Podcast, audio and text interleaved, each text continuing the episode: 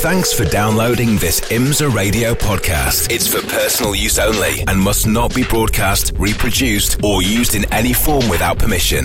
Tell your friends they can get their own copy by visiting imsaradio.com or search for IMSA Radio wherever they get their podcasts. The checkered flag ends the race, but it's only the start of the conversation. Michelin post race tech on imsaradio.com. Have your say. Ask the experts. Make your point. Michelin post race tech. The end of the race is only the beginning.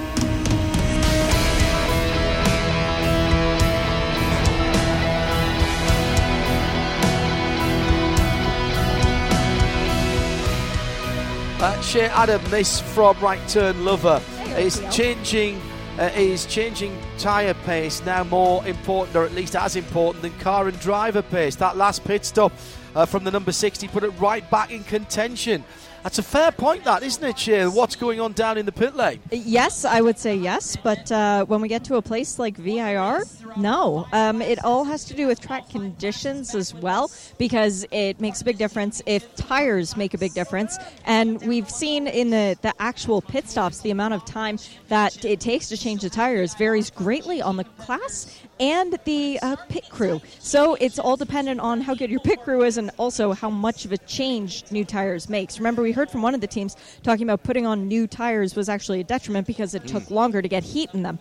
Yeah, absolutely right. Jeremy from Mickey Hetherington. Um, should we have a re-profile or something different to turn one? As seemingly no one cares about sticking to the track uh, limits there. We saw problems earlier on uh, in the weekend. I, I, I don't think we re-profile it, but maybe a, a thicker white line there or uh, some uh, something that has to be done there because clearly it was an issue earlier on. Yeah, I mean, it's just. Yeah, that's the one point on the racetrack that is uh, sort of questionable these days because of what they've done to improve improve the safety aspects of it. It's improved the safety aspects, but it's it's put some more grey areas, if you like, in the, it, there in terms of the fact whether or not you gain an advantage by running wide there. So it's kind, it's a little bit messy, but look, this is a great track in any case. So um, you know, what the heck. basically. I mean, look, you know, it, it, it tends to kind of even out in the wash. Uh, it's it's it's a high commitment corner there, turn one, and uh, y- if you're going to make a pass there, you've got to be completely alongside on the uh, in the braking area. Is, is really what it boils down to, um, and uh, you know, the, the, it's there's going to be incidents on certain corners on certain tracks, and that's probably one uh, place here that that's quite like to happen. Is it slightly odd, Jeremy, that the headline race the weekend was shorter this weekend than the Pilot Challenge? Um, I mean, I, I like the fact that we, we've mixed things up. It's going to happen at Indy, of course, next year as well, isn't it? not, no no opinion on that one. It doesn't doesn't No. make any difference to me. It uh, you know it's, it's the whole season we're looking at, and uh, two, I think a two hour and forty minute race around here is is uh, you know super exciting for the fans and uh, and for everybody involved. So. Um, yeah, I mean, you know, the, the, for many years there was a six-hour race here at Road America, and uh, you know, if you're a real endurance fanatic, then yeah, yeah, we'd love to go back to the six hours. But uh, but then you know, these cars cost a lot of money, and uh, to run, and the longer you run them, the more expensive they are, and that that's something that IMSA has been very mindful of over the years. And you know, they have the the Endurance Cup. Which is a 24-hour race at Daytona, 12 hours of Sebring, the six hours of Watkins Glen, and the 10 hours of uh, of uh, Michelin Raceway Road Atlanta. And that's the way it is. The other races are are shorter. This is one of the shorter races. What the uh, you know, great. and it, it has it has provided us with great entertainment tremendous. uh, as as well. Uh, th- there's a headline, of course, that we're going to repave this track, Jeremy. That's Yeah. only going to make things faster Yeah. uh, uh, uh, as and possibly more committed. We saw how committed the drivers have to be today. My goodness, what's it going to be like when we're back here next year? Well, yeah, it, it, and that is a, a, you know, a bit of a concern amongst uh, uh, some some people in the paddock, certainly because you know, there's there's no room for here, no no room for error here at the best of times, and if the track is even faster, then uh, it could be. Even, you know, even more of a of a challenge for the for the drivers, but uh, yeah, that's what racing is about: is is providing challenges and overcoming those challenges. Uh, Jeremy, we move on to VIR. Similar sort of track in terms of it's uphill, it's downhill. There's there's no room for error there, not because the walls are there, but because there's grass right on the edge. We're not going to have any discussion about track limits uh, there. GT's only. It's been a it's been a great success. The GT Festival at VIR. It has, uh, and and similar to Lime Rock, uh, you know the, the the, the fans that go there love it. Uh, the, the drivers really enjoyed it. It's a good opportunity for the GT teams to uh, to to have more of the limelight, and and I think it's just a, a, another facet to this series that is enjoyable for, for everybody who's concerned. You know, for, for for fans who live in that area, yeah, they'd love to see the prototypes there, but. Um, I think that track really does suit the GTD cars a little bit better even than the prototypes. Uh, and as you detailed with the points there, Jeremy, it is uh, it is going to be a, a, a, fight to the finish from the two Acuras. Uh, at Motul Petit Le Mans, which is a little bit further in the distance, but that's the next time we'll see the DPIs, and the last time yeah. we'll see the DPIs. Their reign ends on Saturday, and their replacements are on track at the same place uh, on Monday. Brilliant that this has come down to two teams at the end of the season. Yeah, it absolutely is, and uh, you know, it's been a fantastic battle between those two, and you know, you, you could say there that Filipe Albuquerque was a little bit lucky in the in the, in the fact that uh, Jarvis just had to had had to lift off. In, uh, otherwise, he would have run into the back of the, of the Acura. Uh, he just hit, caught it at, at, precisely the wrong time, and that little hesitation uh, was all that uh, Albuquerque needed just to have an opportunity to, to dive wide and, and get that place coming down the hill there. But uh, that was a tremendously exciting race, and it was uh, it was a, a, moment of pure commitment from Filipe Albuquerque. And that could be as yeah. we sit now, that could be the championship, couldn't well, it? Well, it certainly moved him into the championship lead. Well, it wasn't that that moved him into the championship lead. It was the incident, uh, uh you know, several laps later that t- took uh, Oliver Jarvis heavily into the wall that cost him the championship lead. But it's still that battle is still going to be going on. There's not much to choose between those two cars, and but but Albuquerque has pulled off two incredible overtaking of uh, manoeuvres, both at Watkins Glen and here at Road Atlant- at Road. Uh, Road America. And that is that's uh, ultimately the difference. Those two passes have made just a huge difference to the championship points table and uh, I think uh, you know it's, it's building up to a tremendous finale. Jeremy, I'm going to let you get prepared for the Lamborghini Huracan Super Trofeo race, which uh, is our final race of the weekend. So let's bring back in. Uh, thank you very much, by the way, and uh, Jeremy will be back with us in the Hagerty Global Broadcast Centre uh, for the next couple of rounds. Of course, still on the air for Michelin Post Race Tech here. Shea Adam joining us and breathe and breathe, Shea, after after that one. Uh, what what have Shank got to do? MSR got to do to get that race victory? I, I mean, they uh. had a horrible car at the early part of the race today. Uh, they managed through uh, a bit of engineering, a bit of great driving from Ollie Jarvis, and uh, uh, a bit of great strategy to get back into to the fight. and then traffic bit them twice there. Yeah, and, and how ironic was it that it was another Acura uh, in the field that ultimately yes. cost twice. them the place yes. twice.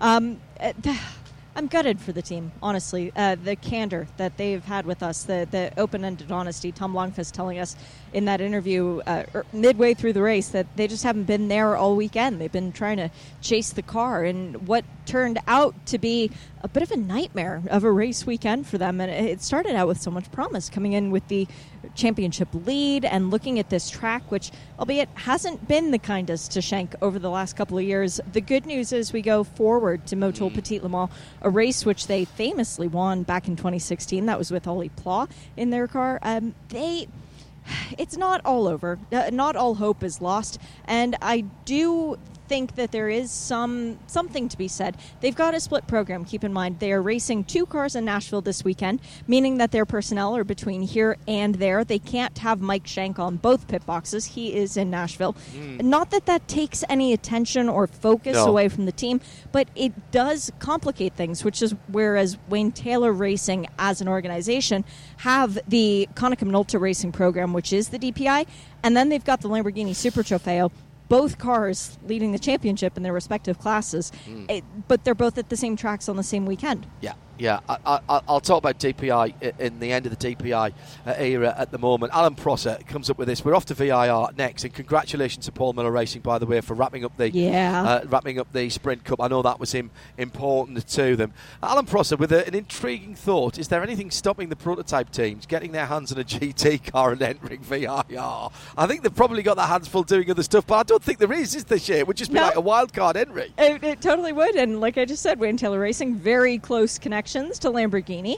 Uh, keep an eye on that. We've got teams like JDC Miller Motorsport. They run in TCR in the Michelin Pilot Challenge as well. So it's not as if these teams are solely focused on one thing and one thing alone. Cadillac Racing, obviously with Chip Ganassi, they're focused on a lot of other things as well. Um, so these teams are used to having their attention drawn away by other programs going on.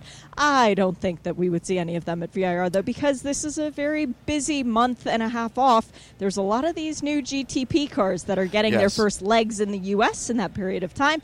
And so I think the testing is just going to continue. And effectively, those teams who are running the DPIs, like your RLLs, uh, like the uh, the Chip Ganassis of this world, uh, et al., uh, who are still running something else towards the end of the season, um, effectively those cars are going to be at Petit, so that that they've got to have them ready straight after. So they're taking them with them. There's, there's no Yep. time to sort of nip back to the shop and pick them up and then bring them back to Road Atlanta. So. Uh, no, No. no, definitely not. No. Uh, the two Acura teams are both based in Indianapolis, so Yeah. nope, that doesn't work. Uh, Chip Ganassi based in Charlotte, no, and Indy as well. Nope, that doesn't work.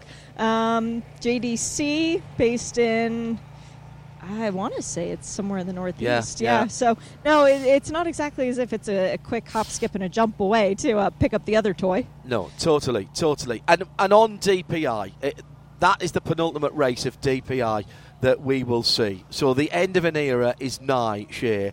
And what a way to go out. Petit Le Mans, Mot- uh, Motul Petit at Michelin Raceway Road Atlanta is a happy hunting ground for good DPI racing. But if that had been the last race, I'd have been happy for that. Mixed class racing, all five classes, traffic, giving, taking, um, incidents, uh, uh, talking points, plenty going on. The DPIs have done a really good job for IMSA, and people turned their noses up uh, at them at the start because they thought they weren't quote unquote proper prototype cars because they were only built on a P2. They're the fastest prototype racing cars in the world right now, and they're knocking on the door of absolute lap records from the all 1200 horsepower Audi and Porsche uh, uh, Peugeot days.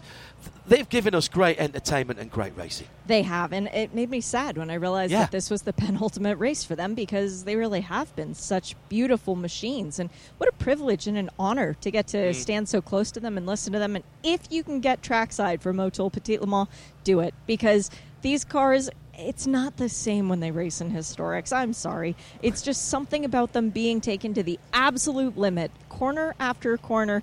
It's a beautiful thing.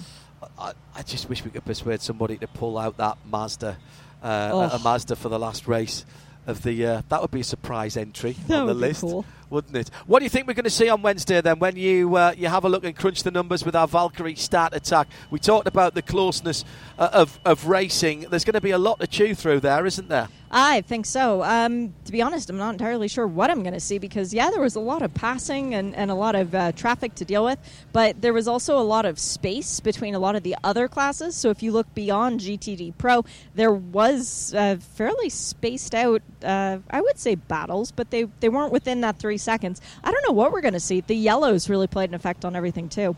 Yeah, absolutely right. Finish off with a couple of questions very quickly. Um, should we have banking on the carousel? Says Pierre No. Let them slide off. let them slide off. Okay, so that's a, a, a nice, easy one. Uh, um, Sebring 12 fan, I certainly hope Winward Racing gets to keep this win. I don't Oof, think there's any uh, any uh, any uh, any chance of them not doing that at the moment. Although we've got post race uh, scrutineering uh, as well. Uh, they were very happy with that, weren't they? Oh, they were thrilled. They were over the moon that finally they get to uh, stand on the top step of the podium again. Since their first race, they haven't been on the top step of the podium. Uh, but yeah, you're right. Post race scrutineering, there is quite a bit of damage to the front of that car. I'm going to keep my mouth shut and just hope that everything goes well for them. Um, but also think about the yellow, how much that changed the shape of the race at the end because our top three cars were very, very close, and in one case, not going to make it as confirmed by the team before that uh, checkered flag even was coming close to being waved. Shea, thanks very much for all your hard work uh, this weekend. We'll see you at VIR for the uh, GT Festival. Uh, enjoy the rest of your weekend. Shea Adam down in the pit lane. It was Jeremy Shaw and John Hindhaugh in the Hagerty Global Broadcast Centre. Tim Greer has been on duty for everything over the weekend. Tim, thank you very much indeed. We've got a lot to talk about on Wednesday on Midweek Motorsport. 8 o'clock UK time. That's 3 o'clock Eastern. I'm John Hindhaugh from the National Park of Speed, Road America, and IMSA's fabulous racing weekend. Bye bye for now.